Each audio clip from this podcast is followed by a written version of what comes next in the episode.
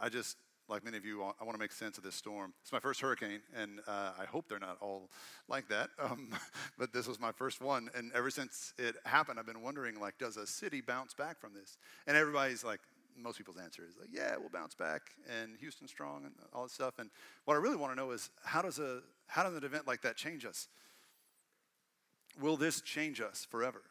And there's two responses. Usually, you've got your optimistic people, yeah, it'll change us forever and we're always going to be different. And your cynics are like, nah, we're going to be hating each other again tomorrow, you know, that kind of stuff. And, and I heard both uh, angles. But will we come back and be exactly the same? I got to tell you, I hope not. I hope we're not going to come back and be exactly the same.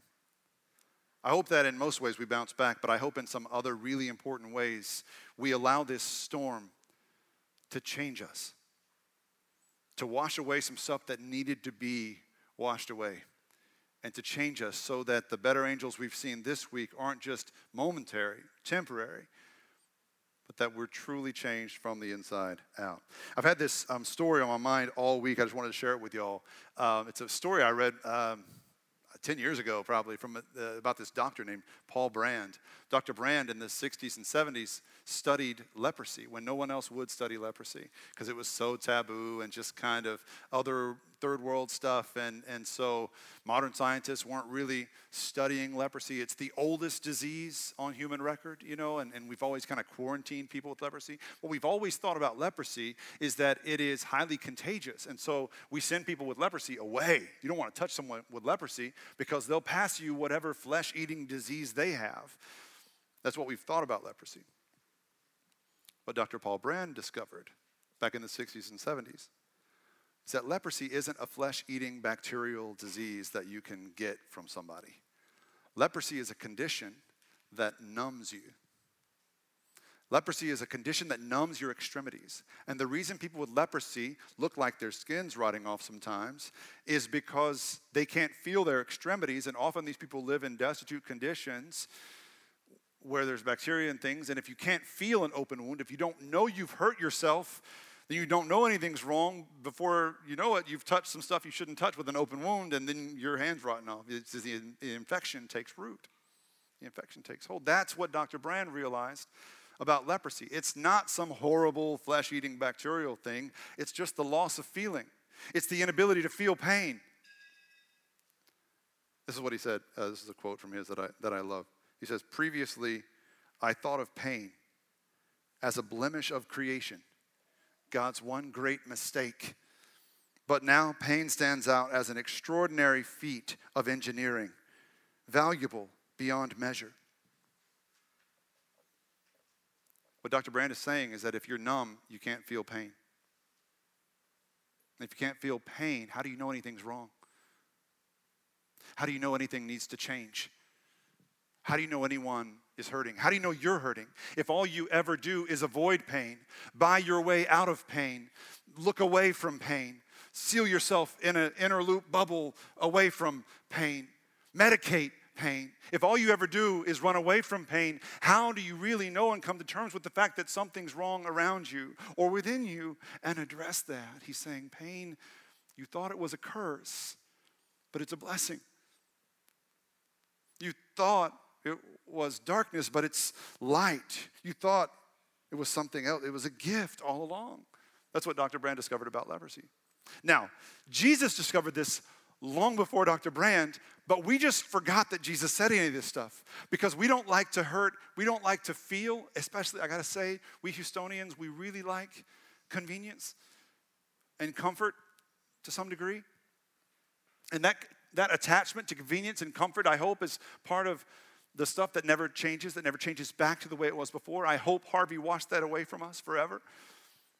But whenever you don't know that you are hurting or that you, your city is hurting, what are you missing? Jesus said that pain is a blessing. Now, I don't want you to hear me saying that God gives you your pain, that God sent us this storm. Please do not hear me saying God sent Houston this storm to teach us a lesson. That is not what I believe at all. But I do believe that God has things for us to learn in the midst of a storm like this.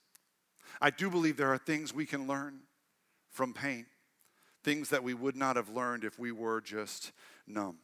Jesus says, You're blessed. You know, Matthew 5, go home and read Matthew 5. He says, You're blessed in Matthew 5.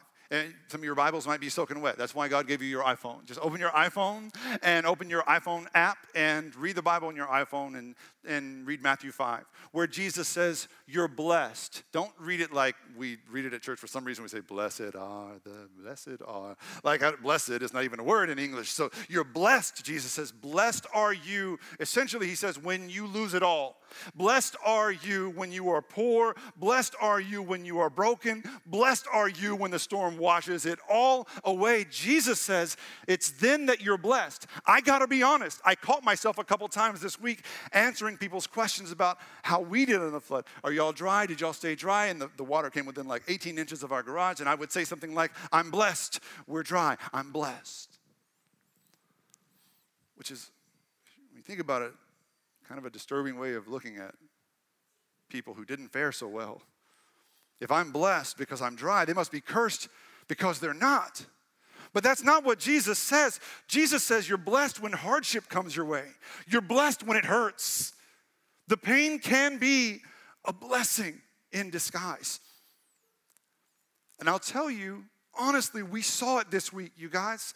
We saw it up close this week. Whenever we sent teams, over like 250, almost 300 people from this community in this room went and served in people's houses to muck them and clean them and help restore them and save what could be saved. But this is what we discovered. Most of us who went to serve in these houses, we escaped damage. Some of us had a little survivor's guilt about escaping the damage that others did not escape. We didn't know what to do with that. So we went out and we mucked houses. And we would show up to these houses, mucking houses for people that lost everything. And it's not the people who lost everything who were struggling the worst. It's those of us who didn't lose anything that were struggling and hurting worse than those who lost everything. Here's what would happen almost without fail we would show up basically in tears, looking at the destruction and going, I am so sorry. I am so sorry. And the people who were in the house where they lost everything would be pretty okay with it. Like they're like, it's okay. You know, we're alive. I'm okay. My kids are okay. You guys are okay. Y'all are here. Y'all want something to eat? You want some coffee? Like, you know, like people have been bringing food. Let's party. People that lost everything learned something that the rest of us didn't because losing everything, though it seems like total darkness, can be like a light coming on. Like a lesson we never learned but it's something we've known deep down all along that stuff, it's just stuff.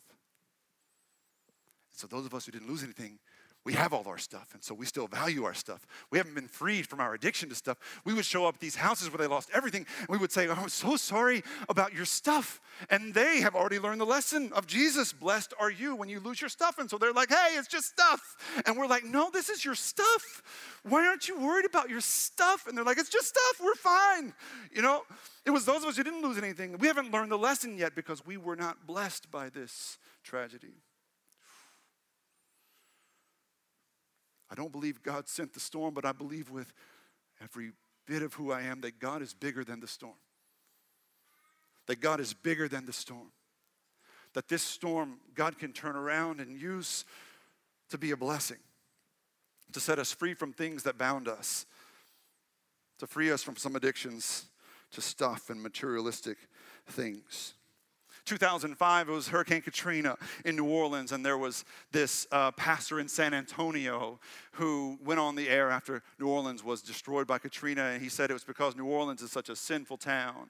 You got voodoo and all this sinfulness and immorality in New Orleans, and so God sent that storm as a reckoning in New Orleans.